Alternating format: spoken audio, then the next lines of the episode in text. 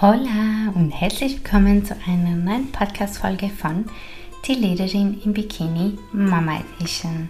Schön, dass ihr auch heute wieder dabei seid, denn heute geht es um Bulimie.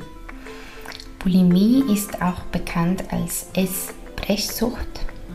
Hier möchte ich ähm, gleich auch mal als allererstes eine Triggerwarnung aussprechen. Es geht immer um Bulimie. Ähm, ich habe zwei Frauen, zwei unterschiedliche Frauen interviewen dürfen.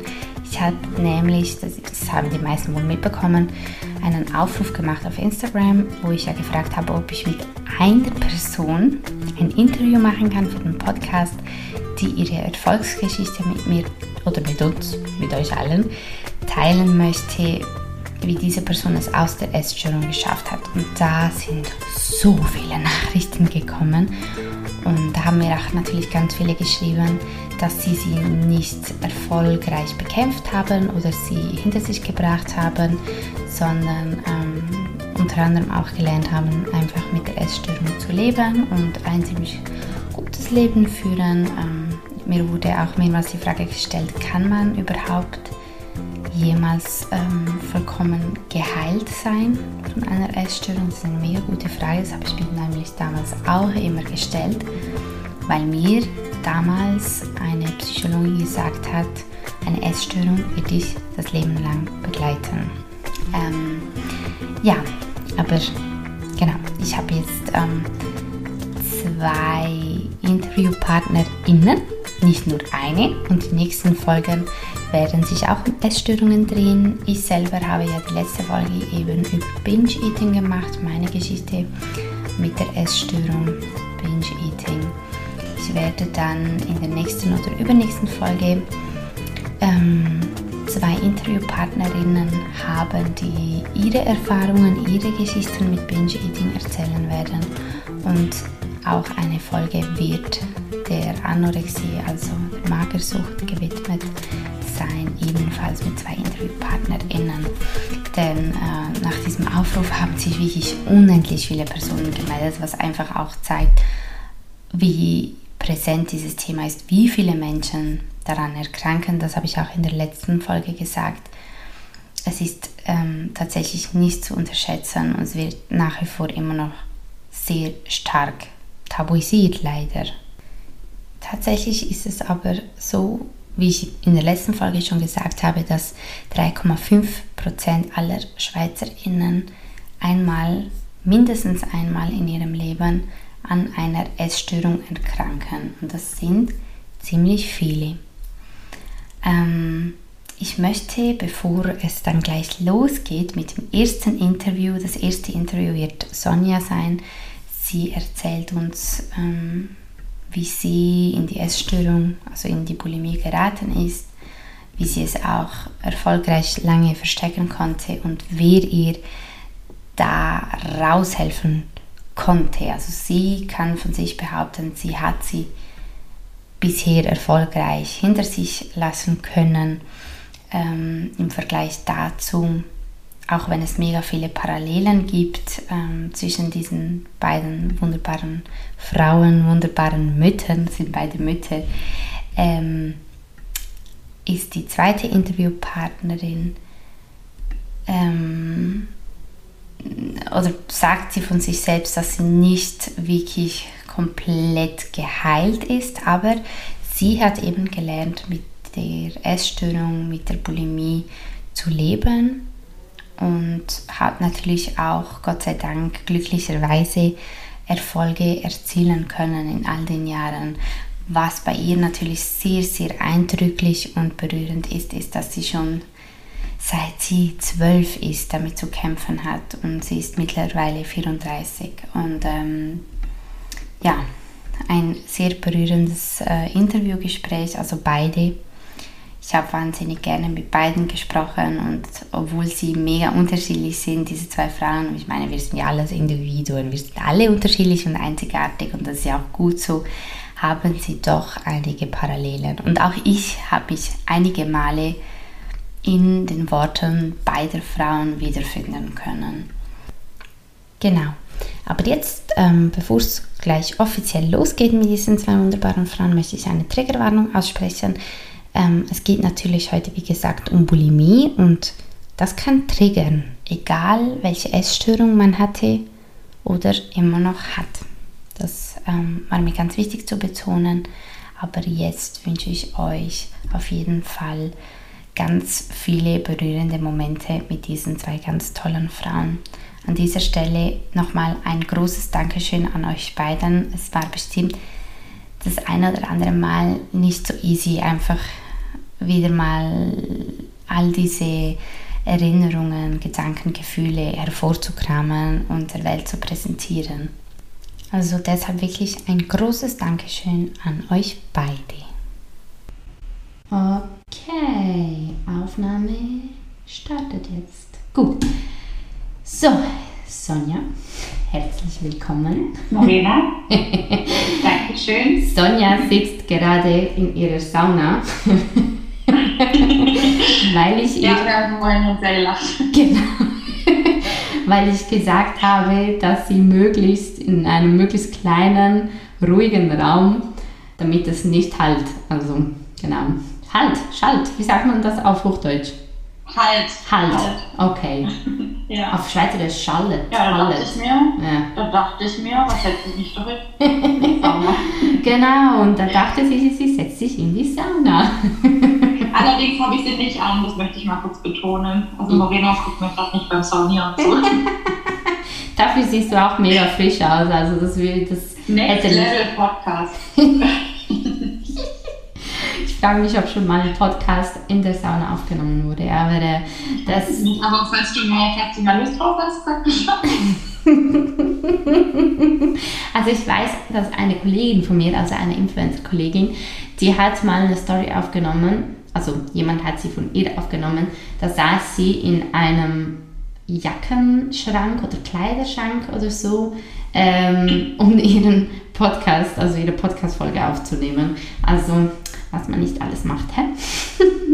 ja, aber ich meine, das, äh, das dämmt ja auch ganz gut. Also, ja, total. Das funktioniert. Voll, es hat, es hat funktioniert, weil ihre Podcast-Folgen sind also wirklich qualitativ sehr gut. Sie geht normalerweise ins Tonstudio und alternativ als ich glaube im Urlaub war oder so, saß sie dann einfach in einem dunklen Schrank. eine, eine Freundin von mir, die macht gerade eine Sprecherausbildung und die äh, hat sich jetzt auch so ein kleines Sprecherübungsstudio in einem Kleiderschrank gebaut. Also es scheint ganz gut zu funktionieren. Deswegen fühlt man das auch glaube ich, gar nicht so alleine mit der Idee. Nein, also ist alles. Mm, aber wir sind natürlich heute ähm, ja, hier, um, um etwas um über etwas anderes zu reden. Siehst du, ich äh, habe auch Versprecher in meinen Folgen wegen mir. Ähm, jetzt die Frage, möchtest du anonym bleiben oder sollen wir sagen, oder darf, möchtest du sagen, wer du genau bist? Nein, du darfst es schon sagen. Ich habe auch öffentlich schon öfter darüber gesprochen. Mhm. Äh, ich habe gar kein Problem damit, weil ich finde, dass das Thema schon viel Reichweite braucht. Mhm. Denn ich habe es ja gerade schon gesagt, in unserer Instagram-Bubble äh, mhm. sind wir alle sehr, sehr äh, verständnisvoll, lieben wir alle Körperformen und, ähm, und, und sind da einfach viel, viel weiter. Mhm. Aber außerhalb dieser Instagram-Bubble ist das Leben halt anders und sieht ganz anders aus. Und da gibt es halt wenn du hast ja gesagt, du hast super viele Zuschriften bekommen zu dem mhm. Thema, dann mhm. merkt man halt, dass es nach wie vor immer noch ein riesiges Thema ist und äh, über das man sprechen muss. Voll. Also kannst du mich gerne nennen, alles gut. Ja, dann mache ich das mega gerne. Dankeschön. Also Sonja ist von, ich weiß nicht, vielleicht kennt ihr diese Organisation. Es ist eine Organisation, gell? Ähm, Hearts ja. for Pause. Sagt man das so? Habe ich es ja, richtig gesagt? Ganz genau. Genau. Und äh, genau. wäre Nerea nicht bei uns, hätte ich jetzt vielleicht einen Hund von euch. so haben wir uns ja richtig kennengelernt. Genau, genau. Aber äh, dann wurde ich schwanger und dann hat sich das nach hinten verschoben. Aber auch um das geht es nicht. Einfach nur, dass ihr wisst, wer Sonja ist. Sonja hatte ich auch. Ich bin die Hunde- und Katzendealerin eures Vertrauens. genau, meldet euch bei euch, falls ihr einen Hund oder eine Katze adoptieren möchtet. So, jetzt haben wir auch Werbung noch ein bisschen Ende. Werbung Ende. Jetzt haben wir noch ein bisschen Werbung für, für was ganz Wichtiges gemacht. Eine ganz Dankeschön. gute Sache. Ja, voll gerne. Genau, aber heute geht es ums Thema Essstörungen und du hast dich auch ähm, auf meinen Aufruf gemeldet und du bist jetzt nun die Erste, mit der ich darüber reden darf. Du darfst den Anfang mhm. machen und vielleicht auch gleich am Anfang erzählen, ähm, ja, wie sich die Essstörung bei dir manifestiert hat, wann hat sie begonnen, vielleicht auch weshalb. Ich habe in der letzten Podcast-Folge mhm. gesagt, dass halt Essstörungen ganz viele unterschiedliche Gründe haben äh, können. Das muss nicht unbedingt ein Schönheitsideal oder Druck zum Schönsein ähm, sein. Es kann wie ich auch ähm, einen ganz anderen Auslöser haben und deshalb würde ich sagen, darfst du mal einfach so weit wie du magst ähm, erzählen, wie das bei dir begonnen hat. Ähm, ja, und vielleicht auch, darfst du auch im gleichen Zug, wenn du gerade im Flow bist, erzählen, wie, wie lange es gedauert hat und wie du vielleicht auch wieder da herausgefunden hast, wie lange es jetzt auch zurückliegt. The stage is yours. Thank you very much. Okay, dann fange ich mal an. Also, ähm, ich bin Sonja, ich bin mittlerweile 36 Jahre alt und ähm, meine Essstörung ähm, ist die Bulimie gewesen mhm. und die hat bei mir schon in der Pubertät begonnen. Mhm. Äh, ganz klassisch in der Pubertät, äh, mhm. der Körper verändert sich, man wird älter, man wird irgendwie reifer, kann es aber nicht so richtig einordnen. Mhm. Ähm, die Jungs werden plötzlich interessant mhm. Ja, und äh, die Freundinnen werden für die Jungs interessant, aber man selbst vielleicht nicht so. Das war bei mir so der Fall. Ich fühlte mich nicht schön. Ich wurde in der Schule auch so ein bisschen gemobbt. Ähm, für witzigerweise gar nicht mein, nicht witzigerweise, aber nicht, nicht für meinen Körper, sondern für meine Nase. Ich hatte dann immer den, den Spitznamen Trüffelsau, weil meine Nase halt so eine Stupsnase ist mhm. und ein Klassenkamerad meinte, die sieht aus wie eine Schweinchennase. Ähm, das hat mich nachhaltig echt verletzt. Und ähm, das, ich weiß gar nicht, wann das dann irgendwie umgeschlagen ist und daraus dann eine Essstörung geworden ist, mhm. aber da begann ich mich halt zum ersten Mal so richtig mit meinem Aussehen auseinanderzusetzen. Mhm. Ähm, da habe ich mich dann gefragt, so warum sagen die das bei mir? Warum nicht bei meinen Freundinnen mhm. und warum sieht mich denn keiner und mhm. dann mein Schwarm findet aber jemand anderen gut. Woran liegt es? Warum bin ich nicht richtig? Mhm. mhm. Und ähm, ich, ich denke, dass es so der ganz klassische Weg ist, über den ganz viele junge Mädels in eine Essstörung rutschen, ja. dass die Pubertät so ein, ja. so ein Auslöser ist. Definitiv. Ähm, mhm. und äh, das war es bei mir.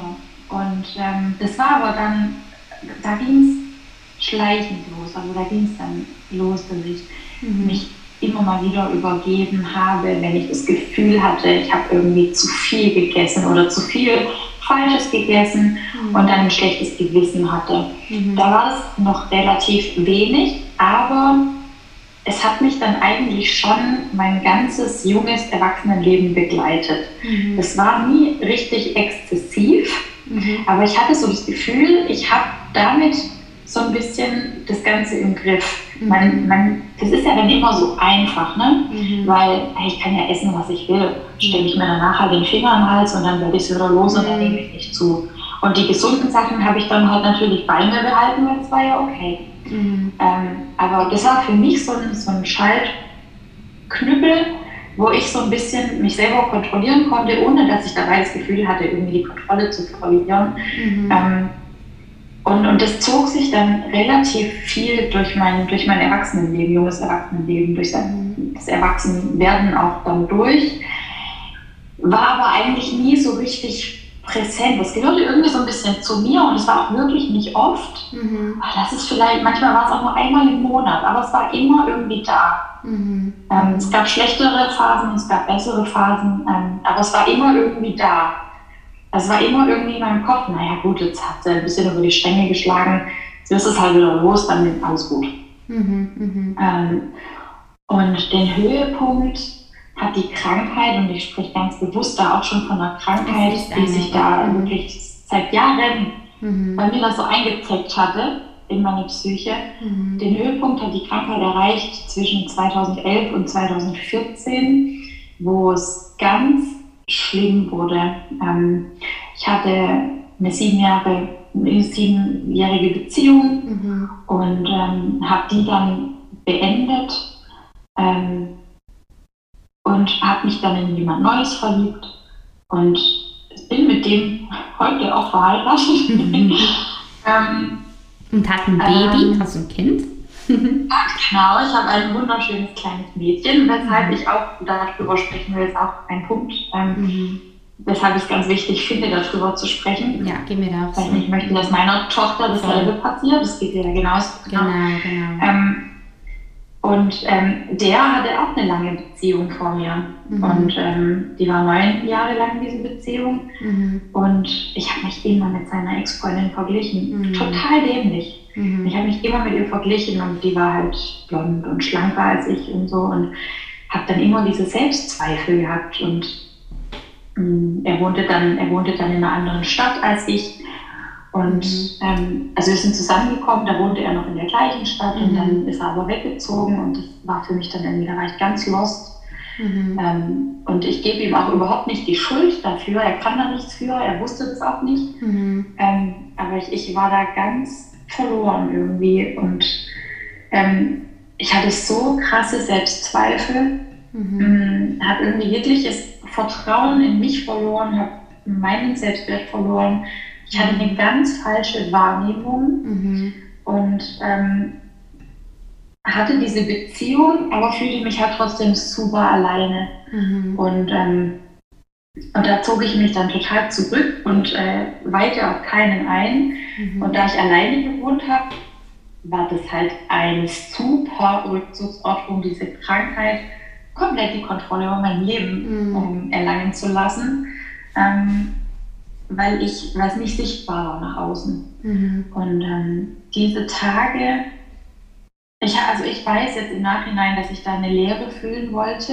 Mhm. Ähm, das ist ja ganz oft so, dass man dann, mhm. dass man dann mit dem Essen so eine, so, so eine Leere füllen möchte, mhm. wo man gerne möchte, dass sie eigentlich der Partner einnimmt. Mhm. Ähm, er das aber nicht kann, A, weil er es nicht weiß und B, weil es nicht seine Aufgabe ist. Genau. Es ist genau. keine Aufgabe von meinem Partner, meine, meine innere Lehre zu füllen. Mhm. Und da habe ich ganz lange gebraucht, um das zu verstehen. Mhm. Und, ähm, Bist du da Moment, ohne Therapie rausgekommen? Nein, ich habe eine Therapie gemacht. Mhm. Ich komme auch gleich drauf, wie ich dann dazu gekommen bin. Mhm. Ähm, ich möchte nur mal eben erklären, wie mhm. schlimm das Ausmaß bei mir dann tatsächlich war. Mhm. Und ich kann froh sein, dass ich noch einen Darm habe. Ähm, also es war meine Tage, die waren 8 bis 17 Uhr war ich arbeiten und während der Zeit habe ich dann immer super wenig gegessen. Mhm. Wenn ich darauf angesprochen wurde, dann habe ich immer zu meinen KollegInnen gesagt, dass ich abends essen gehe oder was koche oder ach, ich war immer irgendwie verabredet und mhm. ähm, ne? also ich hatte immer eine Ausrede parat. Ich habe immer alle angelogen, also alle, die mir auch nahe, nahe standen. Ich hatte mhm. überhaupt kein Problem damit, die anzulügen, weil für mich war das halt super wichtig mhm. äh, das so zu machen, dass es nicht auffällt. Und nach mhm. Feierabend gehe ich dann einkaufen. Ich habe immer so für rund 30 Euro Lebensmittel eingekauft, die dann irgendwie super fetthaltig und süß waren, mhm. ähm, weil ich dann ja durch das wenig Essen am Tag so krass Heißhunger auf alles Mögliche hatte. Mhm. Ähm, auf jeden Fall waren es immer Sachen, die ich halt, die für mich so richtig böse waren, die ich auf gar keinen Fall bei mir behalten konnte. Und dann verbrachte ich die Abende halt immer vom Fernseher. Abwechselnd habe ich dann gefressen und mhm. man muss leider fressen dazu sagen, weil es war einfach kein mhm. normales, zivilisiertes mhm. Essen und habe mich dann übergeben. Und es war dann einfach an einem Tag, an einem Abend oft drei bis viermal im Wechsel. Also es war mhm. einfach richtig schlimm.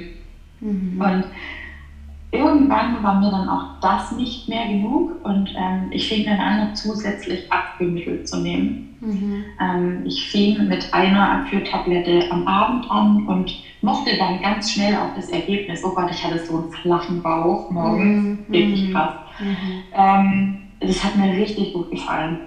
Irgendwann wirkte halt aber diese eine Tablette nicht mehr, weil dein mhm. Körper irgendwann sich daran gewöhnt, die löste dann einfach keinen Durchfall mehr aus. Mhm. Und dann habe ich halt die Dosis immer weiter erhöht, bis ich 2014 bei ca. 95 Abführtabletten pro Tag war. Boah, krass. Und die, mhm. ja, die angegebene Höchstdosis dieser Tabletten für einen Erwachsenen ist laut Packungsbeilage drei, sind drei Stück.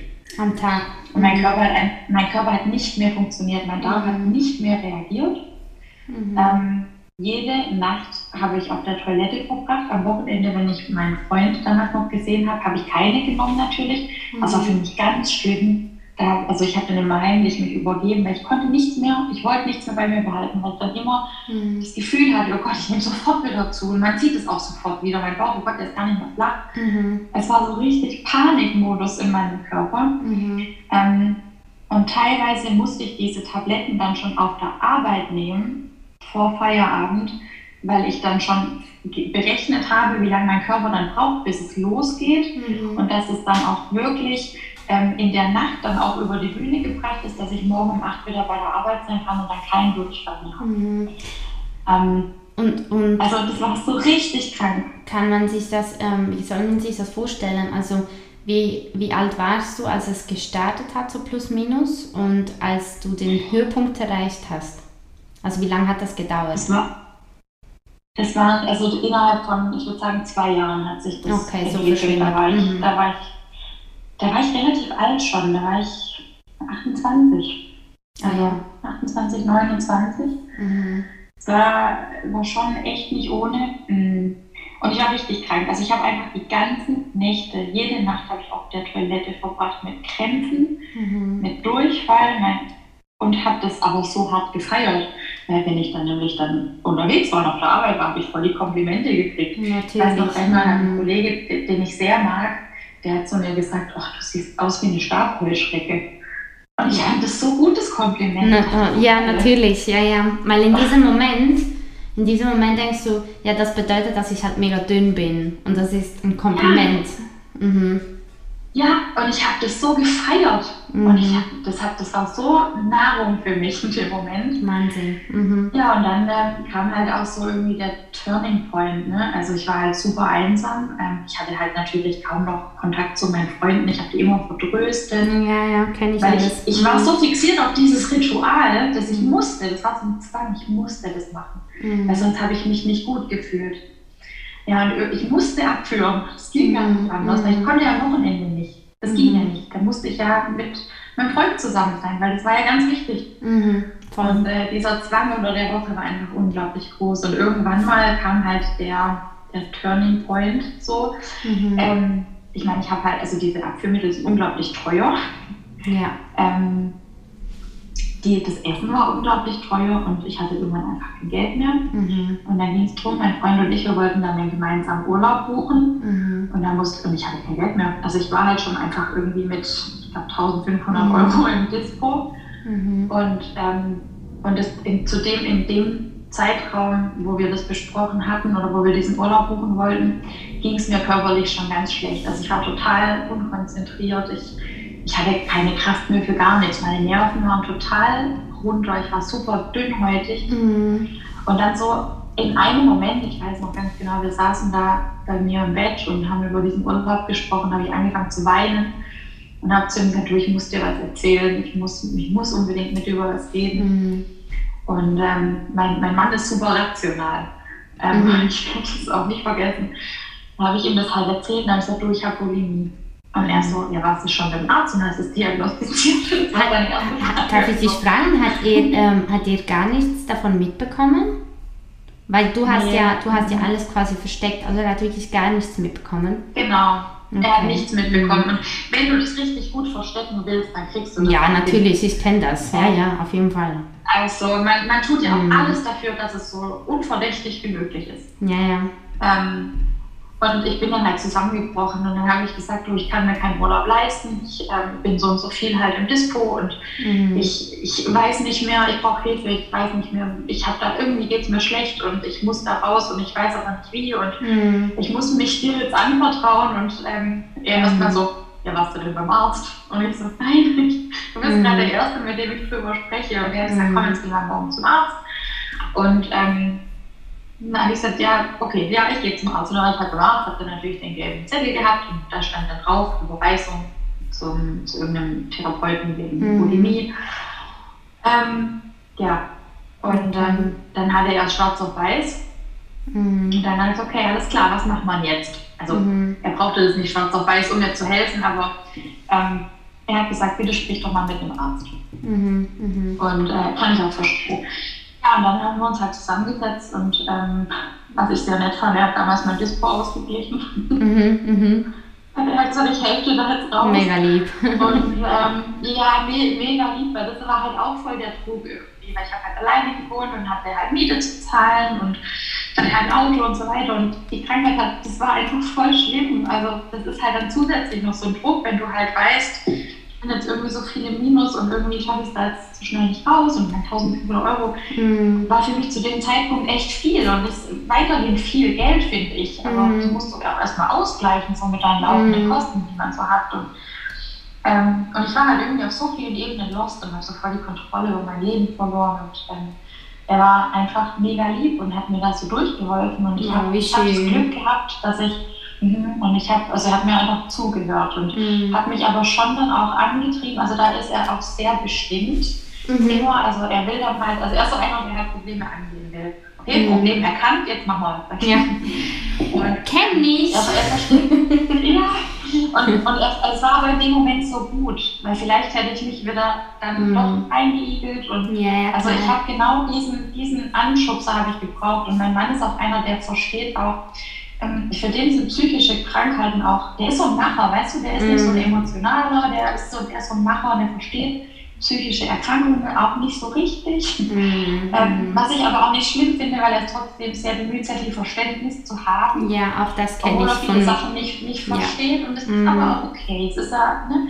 Aber genau das Wichtige für mich in dem Moment war das. Und dann hat er, hat er gemeint, so, und jetzt telefonierst du mal alle ähm, Therapeuten ab und suchst dir einen Platz. Habe ich dann gemacht. Ähm, und da hat er, da war er wirklich da hinterher. Das war total cool. Ähm, weil, naja, du weißt ja, wie es so ist mit den psychischen Erkrankungen. Ähm, und es ist ja eine psychische Erkrankung. Ähm, man mhm. wird halt auch ein bisschen antriebslos. Gerne ja, mal. voll. Und ähm, voll. ich hatte dann aber wirklich das Glück, dass ähm, bei allen Therapeuten jemand abgesprungen war und ich dann ich zwei Wochen später einen Platz hatte. Und da hattest du wirklich Glück. Mhm, weil ich habe. Ich habe jetzt richtig Glück. Ja, in Deutschland ist das ja mega krass mit dem, mit dem Warten mhm. auf einem Therapieplatz. Das ist mega schlimm. Ja. Schon seit Jahren, schon seit ja. irgendwie. In der, in der Schweiz gehen wir scheinbar auch langsam in diese Richtung, aber Deutschland ist echt krass. Also, mhm. ja. Mhm. Nein, es war wirklich Glück. Ich habe halt, äh, ich habe den allen den, den AW vorgeholt. Mhm.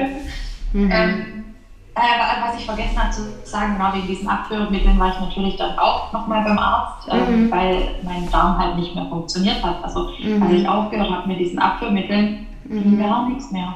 Mhm. Es war alles lahmgelegt. Also mein Darm musste, von, musste wieder anfangen, von selber zu arbeiten. Mhm. Ähm, das waren teilweise richtig dolle Schmerzen. Mhm. Also ich hatte richtige Krämpfe. Das war mhm. ganz furchtbar. Und ähm, mir hat mein Arzt gesagt, Sie können froh sein, dass Sie noch einen Darm haben, dass mhm. der nicht einfach abgestorben ist über den Zeitraum, über den langen, langen Zeitraum mit diesen vielen, vielen Tabletten. Toll. Ähm, da bin ich sehr, sehr dankbar ähm, dafür. Naja, mhm. dann äh, machen wir dann einen kleinen Sprung zur Therapie. Ich habe es dann angefangen und es war mhm. so eine Gesprächstherapie, so eine Verhaltenstherapie mhm. ähm, mit einem unglaublich netten älteren Herren, mhm. der auch so ein bisschen, ähm, aber äh, ja, also ich habe jetzt keinen Vergleich. Ne? Das ist der einzige, den ich jemals hatte und ich habe das, das Gefühl, dass ich sehr viel Glück hatte mit dem, weil mhm. der hat mich schon an den Punkten auch gedrückt, an denen es weh tat und äh, mhm. ist halt dann wirklich da voll in die Tiefe gegangen und hat auch Ursachenforschung betrieben, was ich halt mhm. nach wie vor finde, was absolut das Richtige war. Toll. Ähm, Mhm. Äh, weil du musst ja den, den Ursprung, wo es herkommt, musst du ja, musst du ja bearbeiten. Genau. Und nicht nur das, nicht nur das, das äh, Aktuelle, sondern wo kommt es denn her? Und ähm, da habe ich dann tatsächlich das erste Mal gelernt, dass ich halt auch wertvoll bin, wenn ich mhm. nicht. Ich war damals bei 50 Kilo, 50 mhm. Kilo wiege. Mhm. Ähm, und das hat mir, ich habe es ein Jahr lang gemacht, jeden Freitag. Ich bin jeden Freitag nach Hause gegangen, habe erstmal irgendwie drei Stunden geweint, weil es so anstrengend war. Mhm. Therapie ist anstrengend. Selber, mm. Oh Gott, war mm. anstrengend. Mm. Und ich war richtig fertig und manchmal wollte ich mit niemandem mehr sprechen danach. Mhm. Aber es war gut. Und ähm, irgendwann habe ich dann das, nach dem Jahr habe ich dann das Gefühl gehabt, ich kann es jetzt ohne. Mhm. Und, ähm, und warum auch, das war gut. Also danach war ich irgendwie, ich habe dann mit dem Singen angefangen mhm. bin dann selbstständig gemacht als Sängerin. Da hat mein Mann mir richtig geholfen. Der hat auch gesagt, komm, dir das auf, du kannst das so gut. Und ich hier mit meiner kleinen Persönlichkeit damals habe gesagt, das will doch keiner hören. Ja. Ähm, ich habe die ganze Zeit Gänsehaut. dann, dann hat er dann hat gesagt, ähm, komm, ich, wir, wir, machen jetzt eine Homepage. Er hat sich hingesetzt, hat mir eine Homepage gemacht, wir haben Equipment gekauft und er hat an mich geglaubt und mhm. das war für mich echt auch so der Weg raus. Boah, Dieses, ich habe was mhm. gefunden, wo, wo, wo, wo ich Zuspruch bekomme, wo ich ein Talent habe, wo ich, mhm. wo ich mich irgendwie entfalten kann. Mhm. Und es hat nichts mit meinem Körper zu tun. Mhm. Ähm, und das war's, das war der Punkt für mich, der, der, wo ich es rausgeschafft habe. Mit dem, mit der Unterstützung von meinem Mann mhm. ähm, und der meines Therapeuten. Ähm, ich glaube, mein Mann hat es damals absichtlich gemacht, weil der, ähm, mhm. der, das, der hat mich da halt richtig gepusht. Da ja. hatte ich gar nicht mehr so mhm so drumherum irgendwie äh, darüber nachzudenken. Mhm. Er hat mich dann ins Tonstudio geschleppt von seinem Kumpel und dann haben wir dann Demos aufgenommen und das ging dann irgendwie alles so schnell. Hey, du hast einen mega tollen Mann. Scheiße. Ja, ich habe den besten. also wirklich, hast du einen wirklichen Glücksgriff mit deinem Mann. Absolut. Nein, wirklich, der, war, der war toll. Hat, manchmal tut es weh. Also seine Meinung tut mir manchmal weh. Ja, kann ich ähm, mir vorstellen. Mhm. Aber ich hasse zu sagen, aber er hat wirklich leider meistens recht. Mhm. Also ist der, naja, das, das, das darf der nicht hören. Mhm. Das darf der nicht hören. Das, äh, ich werde diese Podcast-Folge verschweigen, weil dann kriegt er einen absoluten Höhenflug. Aber er hat wirklich alles richtig gemacht in dem Moment und hat mich unterstützt auf so eine ganz ähm, zurückhaltende Art und Weise. Mhm. Und hat mich, hat mich an, an dem anderen Feld so unglaublich gepusht. Mhm und unterstützt ähm, und mir da auch irgendwie so ein bisschen Flügel gegeben. Ich weiß nicht, ob man ob das irgendwie für mich hat sich das so angefühlt. Kennst du so dieses Phönix aus der Asche? Ja. So. Gesagt, du hast mir mm. Flügel gegeben. Voll schön. Voll schön. Sonja? Das wünsche ich wirklich jedem, ähm, dass das, das, ja? Ich, ich habe dich plötzlich nicht mehr gehört. Alles gut, jetzt höre ich dich wieder. Ja, das, das wünsche ich jedem, dass, dass, dass jeder dass so einen Menschen hat, der einem da wirklich hilft und Auf jeden Fall. Hügel gibt. Auf jeden Fall, aber die Realität sieht natürlich nicht immer so aus. Nicht jeder hat Nein, ähm, natürlich einen Nein. solchen tollen Partner oder eine tolle Partnerin zur Seite. Deshalb ja. ähm, würde ich sagen, Therapie ist schon mal mega wichtig, aber und auch da in Deutschland ist es eher Glückssache, ob man einen mhm. Therapieplatz bekommt. Aber was würdest du weil wir uns so langsam dem Ende neigen. Was würdest du den HörerInnen, die, die Ähnliches durchmachen oder Gleiches durchmachen, ähm, raten? Oder was möchtest du denen auf dem Weg mitgeben, falls sie jetzt keinen tollen Mann an der Seite haben?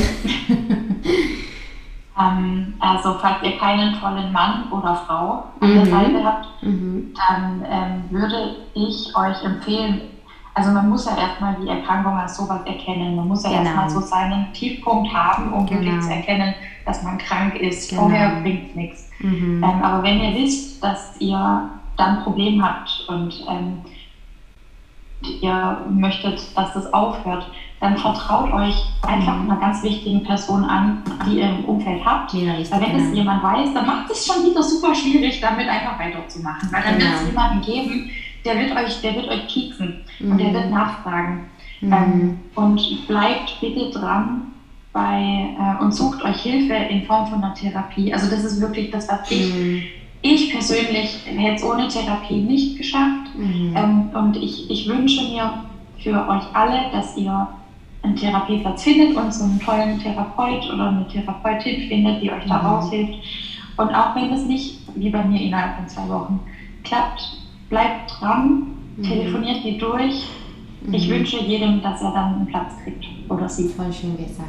Und was du auch gesagt hast, mega wichtig, sich mindestens einer Person anzuvertrauen, was es nicht heißt, dass diese Person dich komplett verstehen kann oder sich in dich hineinversetzen kann. Wenn diese Person nicht ja. das Gleiche durchgemacht hat, ist es halt mega schwierig. Ja. Aber einfach eine Person, eine Vertrauensperson, bei der man den Ballast quasi abgeben kann für eine Weile und ja. man weiß, man hört mir zumindest zu. Also weißt du, mir haben ja. mein Ex-Freund damals oder meine Mama haben mir beide gesagt, du bist wunderschön oder mein Papa oder meine beste Freundin, du bist mhm. wunderschön, mhm. Ähm, du brauchst das alles nicht. Ich wollte, ich wollte das alles gar nicht wahrhaben. Also wieso, ich habe da mhm. nicht ähm, gehört darauf. Man sieht es ja auch nicht. Voll. Ich, hab, ich hatte ein komplett negatives Körperbild, da bin ich auf, mhm. äh, in der letzten Podcast-Folge ja. auch darauf eingegangen. Wichtig ist einfach schon mal, dass man jemanden hat, der einfach mal zuhört. Und ja. mehr muss diese Person in diesem Sinne erstmal nicht machen. Zuhören ist schon mal mega, mega wichtig, weil genau. man kann nicht die ganze Verantwortung auf diese Person schieben. Aber ähm, reden, mega wichtig. Ganz wichtiger Punkt. Ja, genau. Und ich habe das Gefühl, dass das einfach wirklich wichtig war. Und dann auch bei mir, ähm, weil ich, dann hatte ich drüber gesprochen mhm. und dann war es einfacher, den nächsten Schritt zu machen. Voll. Genau. Also, ging weil mir die Person so. wird nachfragen. Genau, ging mir genau gleich. Mega gut hast du das erzählt, weil das hast du mir in Erinnerung gerufen. Bei mir war es sehr ähnlich. Ähm, ich hatte dann zwei Personen, die mir auf die Finger geschaut haben, was mich anfangs mega unter Druck gesetzt hat, aber nachher wirklich auch Voll. geholfen hat. Ähm, hey Sonja, wir können ja. bestimmt noch die ganze Zeit weiter quatschen. es ist wirklich, ja. äh, du, ich weiß nicht, ob du das mitbekommen hast, wir sind schon eine halbe Stunde dran. Nein, sind wir nicht. Ich habe es dir doch gesagt, du wirst sehen, die Zeit geht so mega schnell rum. Ich möchte mich aber wirklich von ganzem Herzen bei dir bedanken für deine unglaublich krasse Offenheit. Es ist nicht selbstverständlich und Vielleicht hast du mit deinen Worten vielen aus der Seele reden können. Vielleicht hast mhm. du alle anderen, die jetzt zuhören, dann auch berühren können. Mich hast du mega berührt. Hast mich ein bisschen ja. auch in die Zeit zurückversetzt und denkst du nicht auch, also das Erste, was mir so ein bisschen durch den Kopf ist, ist so der Gedanke, man haben wir uns unsere Zeit unseres Lebens ein bisschen verschwendet in dieser Zeit. Wahnsinn. Wahnsinn, ja, das Gefühl habe ich auch. Ja, ja genau. vor allem, wenn ich jetzt meine Tochter anschaue, denke ich mir, ich möchte nicht, dass dir das passiert. Ich Voll. möchte nicht, dass du ja. in die gleiche Situation kommst. Als Mama genau. sieht man das ganz anders. Voll. An der Stelle möchte ich mich bei meiner Mama entschuldigen. Ja, ich, ich bin auch. besser zu mir, versprochen. Ja. Versprochen, Mama. Voll schön. Also wenn da nicht jemand Tränen in den Augen hat, dann weiß ich also auch nicht. ja, ja, ich jetzt auch. Ich habe ja. auch, Mama sieht man so vieles an. Ja, voll. Voll. Hey, Sonja, danke viel, viel mal. Wirklich von ganzem Herzen. Und ähm, ja, ich mache dann den Übergang zur nächsten Geschichte. Mal schauen, wie die dann sein wird. Dankeschön. So, Esther, mega schön, dass du heute mit dabei bist und offen bist, über Bulimie zu reden und eine Geschichte mit Bulimie. Mhm. Hallo, ja. Esther ist gerade, also Esther ist auch Mami und ähm, mhm. ich bewundere sie gerade, weil die beiden Kinder neben ihr schlafen. Tief und fest. Ja, geht gut, wenn sie schlafen. Ja, das ist super. Ja, das wir Mamis. ja, genau. Ja, das kennst du, ja. ja, das kenne ich. Nerea hatte heute sehr lange zum Einschlafen, deshalb habe ich sie nicht neben mir, weil sonst ja, könnte sie wieder aufwachen und das möchte ich nicht riskieren. Gut, aber heute sind wir ja hier zusammen, um über Bulimie zu reden.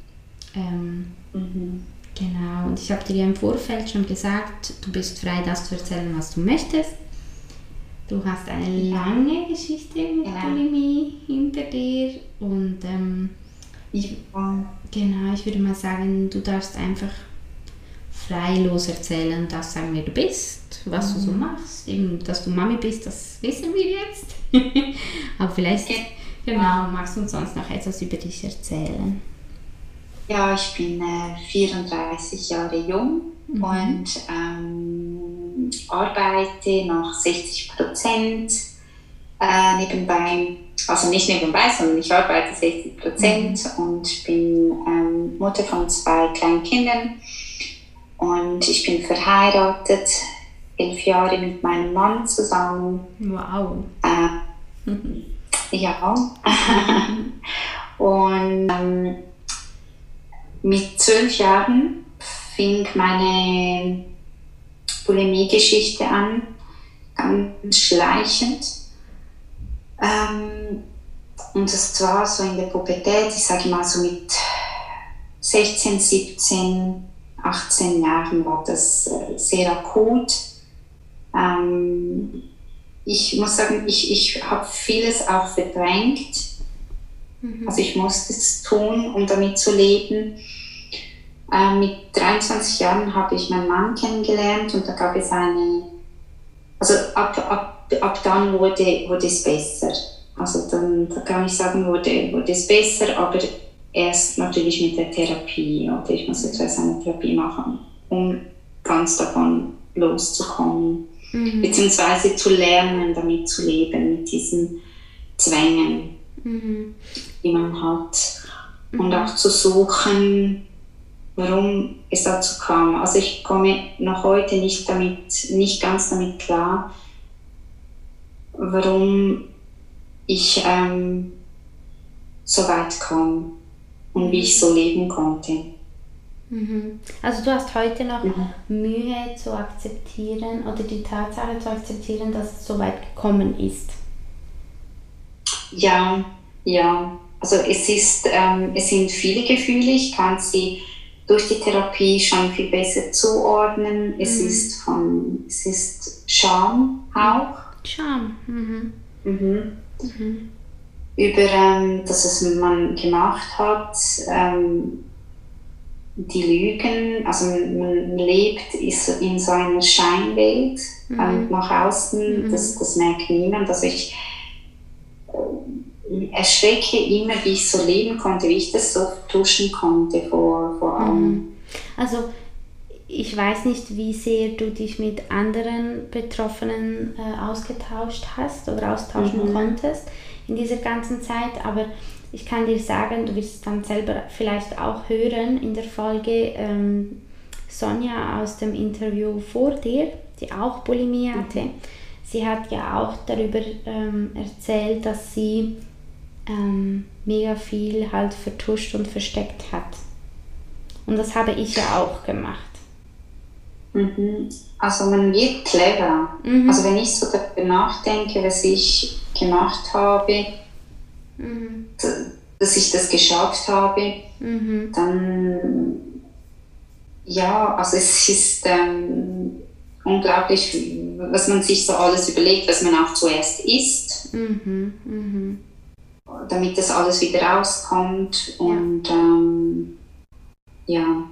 Mhm. es ist einfach ähm, da, schon nur darüber nachzudenken, gibt es, es, es ich, man hat so ein, eine Schwere in sich über mhm. diese Zeit. Es waren ganz schön Jahre und das ja, macht einen sehr traurig, weil das sind wichtige Jahre in einem Leben.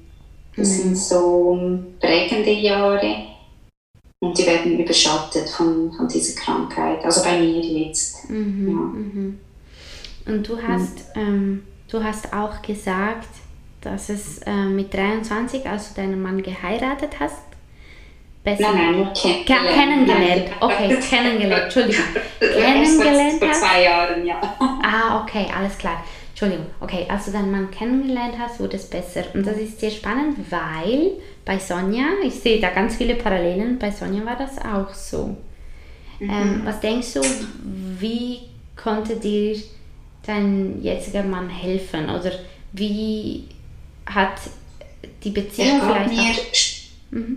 in meinem Leben. Stabilität. Also, mhm. ja. Mhm. Und es gab da jemand, ähm, der mich liebte, mhm. so wie ich bin. Mhm. Ähm, ich muss weinen. Es ist so ja. schwierig für mich, darüber zu sprechen. Mhm. Das ist voll okay.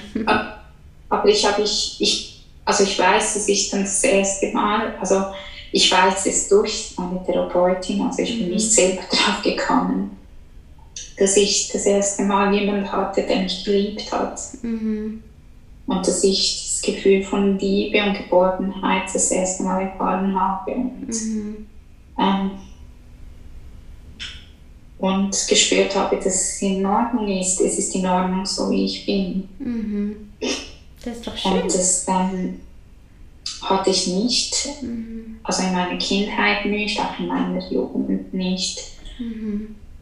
Und ja, und es fällt mir bis heute schwer, Liebe anzunehmen. Mhm. Also ich kann es nicht, ich habe es nicht gelernt mhm. als Kind. Und auch natürlich mich selber zu lieben. Oder das, das mhm. ist sehr, sehr schwierig. Und mhm. Natürlich lernt man das. Man hat auch so ähm, gewisse Leitsätze im Leben. Mhm. Aber das, das braucht immer sehr viel Kraft und diese Kraft hat man nicht immer, wenn man ja. wenn das mhm. Leben daneben spielt oder Familienleben, zwei Kinder. Ja, das ist, das ist nicht immer möglich. Mhm. Mhm. Ja. Ha haben die denn, also ähm, wie soll ich sagen, bei mir war die das positive Schwamm, oder der positive Schwangerschaftstest, so, es ist spät, der positive mhm. Schwangerschaftstest ähm, von Nerea hat mir ja unglaublich viel Kraft und Mut gegeben, in meiner schwierigen Situation vorwärts zu schauen und also nach vorne zu schauen und weiterzumachen. War das bei dir auch so oder hat es bei dir eher eine Angst ausgelöst? Weil das habe ich schon oft gehört, dass da dieses Verantwortungsgefühl, wenn man selber halt ähm, einen schweren Rucksack zu tragen hat, sagen wir mal so, mhm. ähm, kommen da manchmal auch verschiedene Gefühle auf einen zu und ein, ein Gefühl davon kann auch Angst sein. So, huf, werde ich wohl eine gute Mutter sein, wenn ich diesen schweren Rucksack mit mir trage. Hattest du das auch? Oder? Nicht einen positiven Schwangerschaftstest. Dort hatte ich eine große Freude und mhm. nein. Mhm. Aber ja, ich würde sagen, täglich sonst, also ist nicht jetzt täglich, aber äh, ja, ja, sehr aber oft ist, es ist aktuell. Mhm, mhm. Aber das ist normal. Also ich glaube, mhm. das haben die allermeisten Mütter, die sich immer wieder mal fragen, boah, bin ich wohl eine, eine gut, gute, Mutter. gute Mutter? Ja, bin ich gut genug als. Mutter ähm, in jeglichen Hinsichten? Ja, das mhm. denke ich auch, ja. Also ich ähm, merke aber, dass ich, dass ich manchmal auch, ja, ich merke schon diesen schweren Rucksack. Ich merke, dass ich auch mit mir selber halt das alles trage mhm. und ähm, manchmal nicht so ganz äh, frei sein kann. Mhm. Weil ich, ähm, ja, wie gesagt, äh, damit lernen muss, mit dem zu leben oder was, mhm. was gewesen ist. Oder? Mhm. Und ähm, es braucht Kraft, eben diese, diese Schwere zu tragen. Oder? Mhm. mhm. Ja, ich habe schon mehrmals, ähm, sowohl auf den Socials wie auch jetzt auch im Podcast und auch in den nächsten Folgen, ähm, ich hatte ja jetzt schon ein paar Interviews, ist immer wieder rausgekommen. Ich habe auch erwähnt, dass Essstörungen ja verschiedene Ursachen haben und viele, mhm. die das nicht besser wissen, sagen wir mal so, ähm, die denken, dass es halt rein nur mit Schönheitsidealen zu tun hat. Also der Druck zum Schönsein, Schönheitsideale, ähm, ähm, der Fitnesswahn, der Schönheitswahn, das alles sind natürlich auch sehr mhm. relevante Themen und die sind sehr wichtig und sind nicht zu unterschätzen und können vor allem auch in den Jugendjahren sehr beeinflussen, aber Essstörungen sind oftmals sehr komplex und können unterschiedliche und auch mehrere Ursachen haben. Ähm, mhm. Und ich habe bei mir zum Beispiel früher gedacht, beziehungsweise ich war mir sowas von sicher, dass ähm, ich Binge-Eating entwickelt habe, weil ich nie zufrieden mit meinem Körper war, Komplexe hatte und so weiter und so fort. Das ist bestimmt ein ganz wichtiger Faktor. Ähm, aber heute weiß ich, weil ich ja auch in Therapie war, aufgrund von, ähm, von anderen Themen, die nichts mit der Essstörung zu tun ähm, haben, weiß ich, dass, dass meine Essstörung und das Ganze einfach viel, viel tiefere Wurzeln hat, als einfach bloß das Schönheitsideal oder der Druck zum Schönsein. Mhm. Also ich hatte auch nicht so eine einfache Kindheit äh, mit der Scheidung von meinen Eltern und so weiter und so fort. Und ähm, habe auch mehrere Dinge erlebt, die mich natürlich negativ beschäftigt haben als Kind und als Jugendliche. Mhm. Und ich glaube, da kommen einfach ganz viele Sachen zusammen. Und ja. Essstörungen sind einfach komplex. Und wie du auch gesagt hast, ähm, und das haben mir mega viele auf meinen Aufruf geschrieben, viele Betroffene natürlich, kann man jemals komplett geheilt sein. Also, mhm. weil es begleitet die meisten trotzdem ein Leben lang, eben weil man halt mit dem größten Trigger, mit dem Essen halt jeden Tag auch konfrontiert ist. Mhm. Also das ist so, das ist, äh, ich, ich merke auch, das ist bei mir auch immer noch heute so, wenn ich so Stresssituationen habe, ist Essen beruhigt mich immer noch. Mhm. Ähm, das ist immer noch so. Also ich habe natürlich nicht diese Fressattacken, das, das habe ich nicht mehr. Mhm.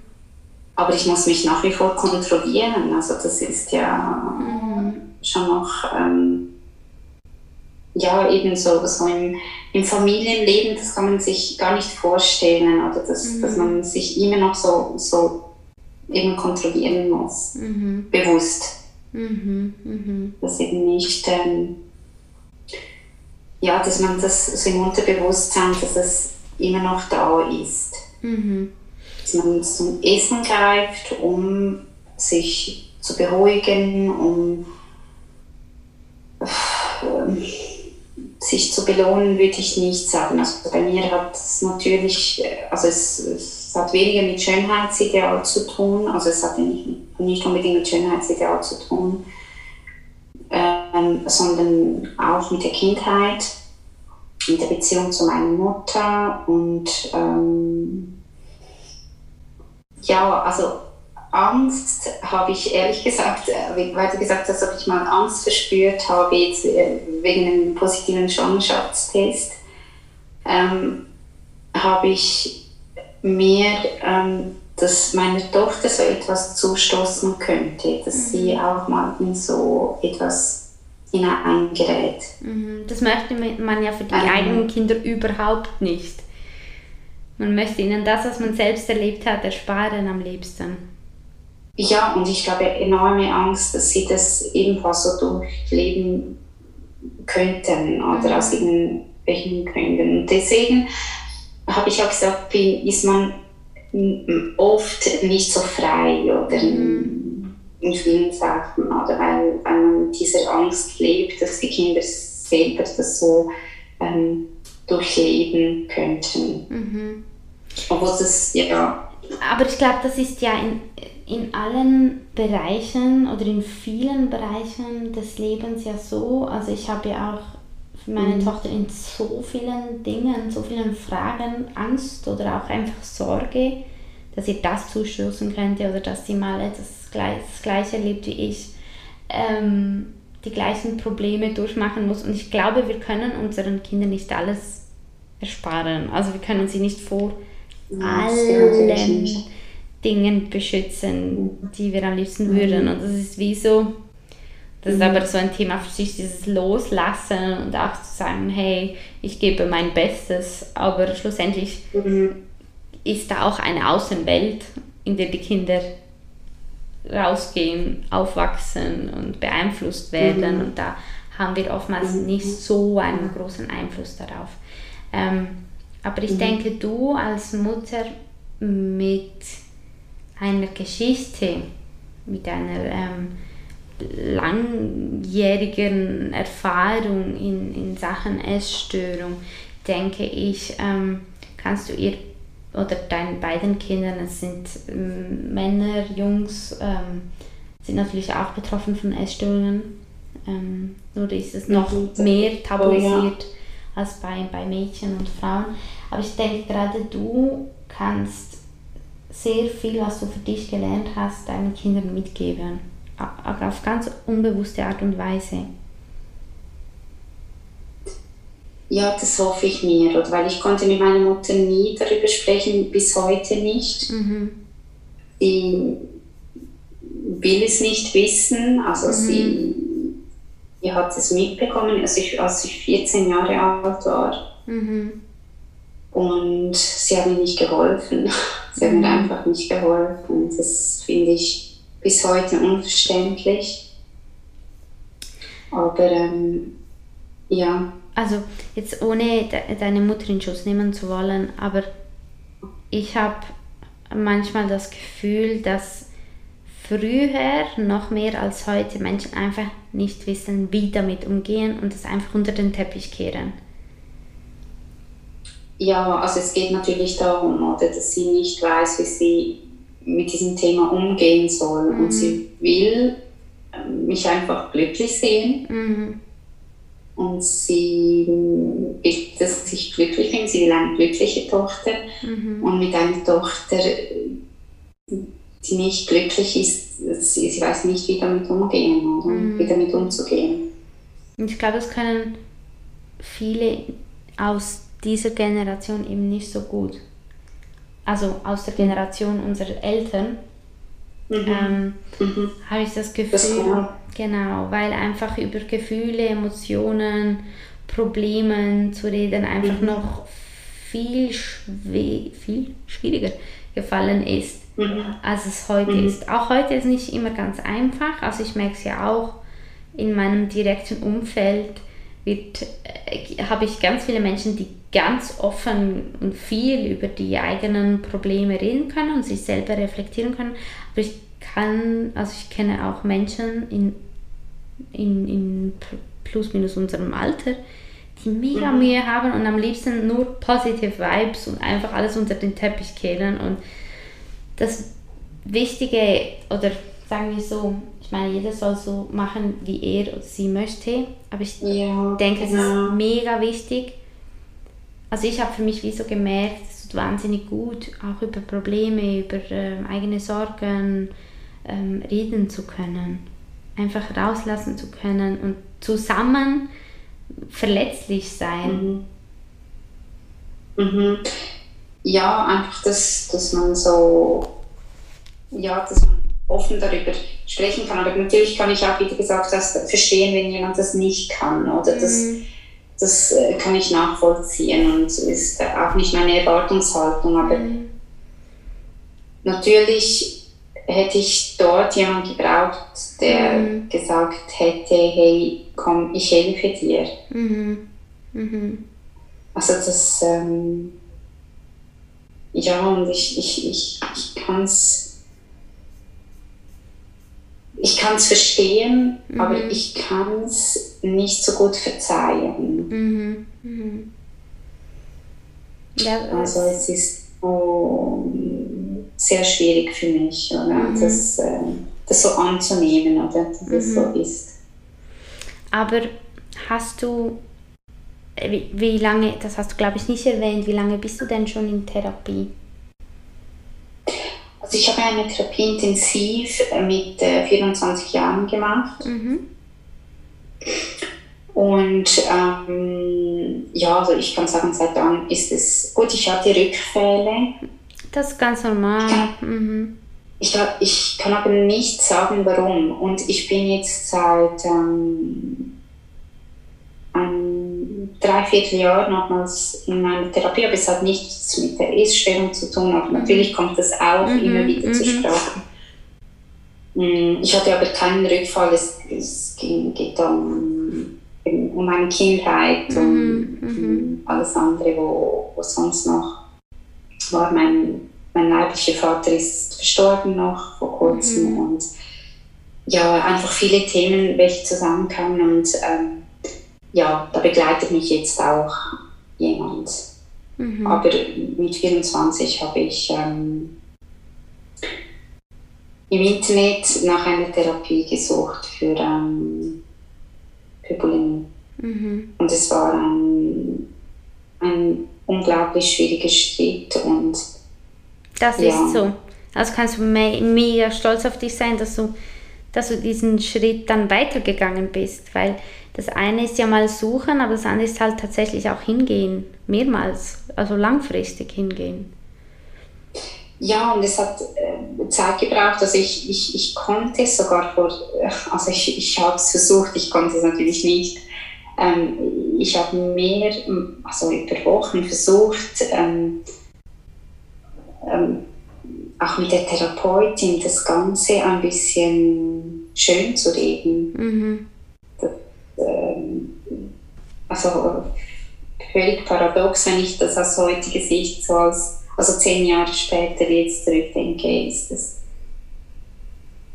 einfach nur äh, ich glaube, paradox. Aber, ja, aber ich glaube, da darfst du auch nicht so streng mit dir sein, weil ich denke, dieses Schönreden ist ja auch ähm, um den Schmerz den man aktuell, also den du damals verspürt hast, den Schmerz wie ein bisschen zu lindern. Wenn man sich selbst sagt, also ich kann es von mir erzählen, ähm, nicht bezüglich der Essstörung, sondern bezüglich ähm, meiner Erfahrung mit sexualisierter Gewalt. Ich habe es ja auch klein geredet und habe mhm. dann gesagt, ja, es ist, es ist nicht so schlimm gewesen. ist ein mhm. von zwei Kindern aufgewacht. Nein, nein, nein, nein, ah, nein. okay. Alles gut. Genau, ich habe ich hab das ja auch mega klein geredet und ich glaube, das macht man einfach bewusst und unbewusst, um den Schmerz in der aktuellen Situation zu lindern, um einfach das Ganze nicht so ganz bewusst wahrzunehmen. Ja, weil ich habe dort, war meine Kindheit auch Thema. Mhm sehr oft. Mhm. Und ich konnte nie so darüber sprechen, wie ich heute darüber spreche. Ich habe vieles mhm. schön geredet. Ja, ich mhm. habe viel, ich habe immer gesagt, ja, es war ja alles gut. Mhm. mhm. Und, und das ist aber nicht so. Mhm. Ja, weil man es halt versucht schön zu reden, weil man sich schämt. Auch. Natürlich. Also ich habe mich auch geschämt. Was man natürlich aber absolut nicht muss, man muss sich ja nicht dafür schämen.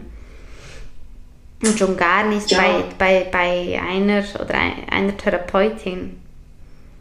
Mhm, das ist klar, ja. Mhm. Aber natürlich in der Gesellschaft, ja, also ich, ich muss ehrlich sagen, ich kann immer noch nicht offen darüber sprechen. Mhm. Einfach weil man dann gleich so ein bisschen stigmatisiert ist. Ja, auf jeden Fall, aber es, das ist so.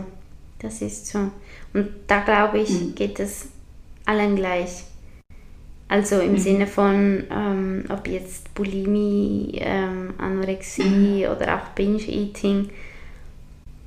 Ich glaube, es wird alles, alles stigmatisiert und es ist einfach unangenehm, darüber zu reden.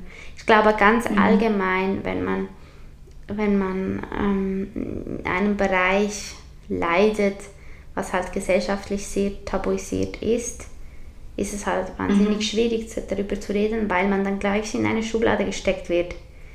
Und man das Gefühl mhm. hat, dass die anderen, ja, und dass die anderen dann dich als, nur noch als Bulimikerin sehen. So, oh, die Arme, die hat das und das, sie macht das und das.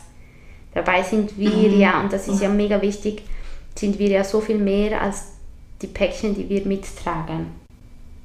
Mhm. Mhm. Also du bist viel ja. mehr als die Frau, die Bulimie hat oder Bulimie hatte. Du bist ja noch Mutter, du bist mhm. Ehefrau, du bist Tochter, mhm. du bist Freundin. Weißt du, wie ich meine? Mhm. Es ist wie mhm. so und ich, ich mag ja. mich noch mega gut erinnern. Ich habe mich ähm, damals wirklich als einfach als komplett als S wie soll ich sagen, Essgestörte hört sich jetzt ein bisschen böse an, aber als Frau mit Essstörung identifiziert. Also ich habe nur noch mich mit der Essstörung gesehen und nicht alle anderen Facetten und Rollen, die ich inne hatte. Ich war einfach ja. eins mit der Essstörung. Mhm. Weil es halt auch so viel Raum einnimmt. Also ja. bei mir hat natürlich das Essen und diese Essstörung e-, enorm viel Raum eingenommen in meinem mhm. Leben. Also das, mhm. ähm, das kann man sich kaum vorstellen, ob mhm. das ist so. Also das war von morgens bis, bis, bis ich ins Bett ging. Also auch was, was man sich dann für Wissen aneignet über, über, über Lebensmittel. Ja. Über, also ich, ich so viel über Essen mhm. Bescheid. Und nach der Arbeit oft, also ich war da noch in der Ausbildung, da um drei Uhr fing ich an nervös zu werden, eben es ist eine Sucht mhm, mh, auch. Mhm. Und ich wusste, okay, ich gehe jetzt da raus und ich kaufe dies und das und jenes. Und ich kenne das perfekt. Mhm. Ist es und ja, es, es, ich, ich habe dann alles verbrochen und das, mhm. so habe ich gelebt. Ähm, also ja, die Essstörung war mein Alltag. Mhm. Viele. Und ich hatte weniger soziale Kontakte, oder? Weil das ist ja dann schwierig auch mhm. vereinbar, oder? Ja, ja, auf jeden Fall. Aber ich glaube, mhm. all das, was, was, was du erzählst oder was andere jetzt auch in diesen Folgen erzählen, ich glaube, haben wir so viele Gemeinsamkeiten. Und so vieles ist normal. Eben, also normal. Es ist halt leider traurig, traurige Realität, aber es ist halt mal normal, dass man dann zum Beispiel weniger soziale Kontakte hat. Das war bei mir genau dasselbe. Ich habe mich immer mehr isoliert. Ich habe meinen Tag, mein Essen geplant. Ich äh, war am Boden zerstört, wenn ich diesen Plan nicht einhalten konnte. Ähm, ich habe auch ähm, plötzliche Essanfälle gehabt. Also das hat ja, das macht ja Binge-Eating aus und bin dann wirklich einkaufen gegangen, nur für diese Essanfälle. Also ähm, das komplette Leben, der komplette Alltag dreht sich eigentlich wirklich um diese Essstörung. Und es mhm. braucht mm, mal mehr und mal weniger, aber manchmal leider ganz oft ganz viel Zeit, bis man das überhaupt richtig merkt, so, Hö, was mache ich da eigentlich? Unbewusst? Ja. Unbewusst vielleicht schon. Wie bin vorher. ich da hineingeraten? Ja. Also das ist so, ja, also ich, ich heute, weil ich eben dieses Gespräch mit dir hatte, mhm. ähm, geplant hatte, äh, habe ich mir versucht, wieder in Gedanken zu, zu, zu rufen, wann ich das erste Mal erbrochen habe, wenn ich mhm. das erste Mal das Essen und ich, ich kann mich nicht daran erinnern. Mhm. So, mhm. also ich, ich weiß es nicht. Also ich, mhm. ich kann, wie, wie ist mir das in den Sinn gekommen? Warum ist mir das in den Sinn gekommen? Das, mhm. Ich weiß es nicht. Mhm. Weil mit zwölf Jahren, ich finde das schon sehr jung. Und ja. ja, schon, aber bist auch da nicht die Einzige. Ähm, mhm. Ich werde nachher noch zwei, drei Quellen raussuchen und im Anschluss äh, nach, unserer, nach unserer Aufnahme werde ich dann noch ein paar ähm, Statistiken, ein paar Zahlen reinbringen. Vielleicht auch ist es für den einen oder anderen oder für die eine oder andere ähm, spannend zu hören, wie viele tatsächlich mhm. ähm, an, an Bulimie jetzt zum Beispiel erkranken. Ähm, mhm. Und vor allem wie jung, also wie es mit, mit den Altersgruppen aussieht, weil Essstörungen können sogar schon in der Kindheit beginnen. Das ist leider so. Ähm, mhm. Und das hat in der Kindheit nicht, eben nicht wirklich mit Schönheitsidealen zu tun, sondern wirklich mit, mit alltäglichen Problemen, mit Trauma, mhm. äh, Traumata, mit ganz vielen verschiedenen Dingen. Ähm, das werde ich nachher noch machen. Ähm, um, um langsam so richtig Richtung richtig Richtung Ende, Richtung Abschluss ähm, zu gehen. Du lebst jetzt schon seit, du bist 34, oder? Mhm. 34. Und du ja. bist 12, also du lebst schon seit zwölf Jahren. Nein, was sage ich? Mhm. 22. Seit 22, Wahnsinn. Seit 22 Jahren ähm, mit der Essstörung. Du ähm, mhm. hast aber gesagt, dass du schon, schon ganz lange ähm, nicht mehr erbrochen hast. Nein, kein. Mhm. mhm. Also die keine Rückfälle. Nein. Keine Rückfälle. Also seit ich, also seit ich Mutter bin, war keine Rückfälle. Mm, das ist mega toll. Und ich glaube, das kann auch mhm. sehr Mut machen, was jetzt nicht heißen soll, macht Kinder, um äh, die Essstörung ein Stück weit hinter euch zu bringen, sondern einfach, es gibt das Ziel dieser Podcast-Reihe ist ja, dieser Folgen ist ja, dass man vor allem Betroffenen Mut machen kann, in, in egal welcher Hinsicht. Jetzt ähm, Sonja vor dir, sie hat definitiv ähm, die Essstörung hinter sich lassen können. Und ich hoffe, das bleibt auch so. Ich hoffe, das bleibt auch bei mir so. Ähm, das ist natürlich wünschenswert. Bei dir ist es so, dass du gesagt hast, und das habe ich mega schön gefunden, du hast ja schon auf Instagram geschrieben, ähm, ja, dass du wie einen Weg gefunden hast, mit, mit der Essstörung zu leben. Und ich finde mhm. das eine mega wichtige Perspektive. Und das, ich mhm. denke auch gerade unsere Aufnahme, also du, ähm, das zeigt einfach auch die Realität. Weißt du, es ist ja immer schön, Erfolgsgeschichten zu hören. Ich habe eine Erfolgsgeschichte mhm. erzählt, Sonja Furtir hat eine Erfolgsgeschichte erzählt. In einer anderen Folge, wo es um eine andere Essstörung geht, gibt es Erfolgsgeschichten, wo man wirklich sagen kann, yay, wow, super, ähm, geschafft. Mhm. So. Aber ich finde es auch mega, mega wichtig mhm. und auch diesen Betroffenen eine Stimme zu geben, die sagen, hey, mir geht es immer noch nicht so richtig, richtig gut oder ähm, ich habe mal Hochs und Tiefs, ähm, ich hatte auch erst gerade Rückfälle oder es ist für mich schwierig, immer noch schwierig, gewisse Dinge anzunehmen, gewisse Dinge, wie du gesagt hast, zu akzeptieren mhm. oder auch zu verzeihen. Ich glaube, das gehört ja alles ja. auch dazu. Mhm. Also es ist das Leben.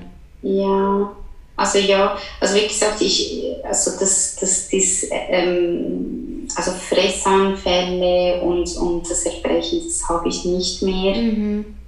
Also ich habe es unter Kontrolle, kann man so sagen. Mhm. mhm. Ähm, aber ich stehe täglich auf die Waage. Mhm. Mhm. Bedeutet mir immer noch sehr viel, diese Zahlen. Und das beeinflusst immer noch mein, kann meine Stimmung beeinflussen, immer noch mhm. heutzutage. Und deswegen sage ich, ich, ich kann unmöglich noch, also ich, ich bin nicht zu 100% geheilt. Mhm. Oder? Also ich, mhm. das, ja, ich lebe mit, mit dem. Ich denke ja. auch, dieses auf die Waage stehen und abhängig zu sein von einer Zahl ist ja auch eine Art einfach Kontrolle. Du hast damit die Kontrolle über mhm. etwas. Und Kontrolle mhm. gibt einem immer auch ein bisschen Halt und Sicherheit. Mhm. mhm. Diese Kontrolle jetzt, bei dir ist es vielleicht die Zahl auf der Waage, bei jemand anderem ist es Kalorien zählen, mhm. äh, bei wieder jemand anderem ist es äh, die Hosengröße nicht zu wechseln, weißt du, wie ich meine? So mhm. diese Zahlen, Zahlen vermitteln einem. Ähm, oder die Kontrolle über die Zahlen, die Einhaltung gewisser Zahlen vermitteln einem wie so Halt, Sicherheit. Es gibt einem ein bisschen ein Gefühl von, mhm. ich habe etwas im Griff.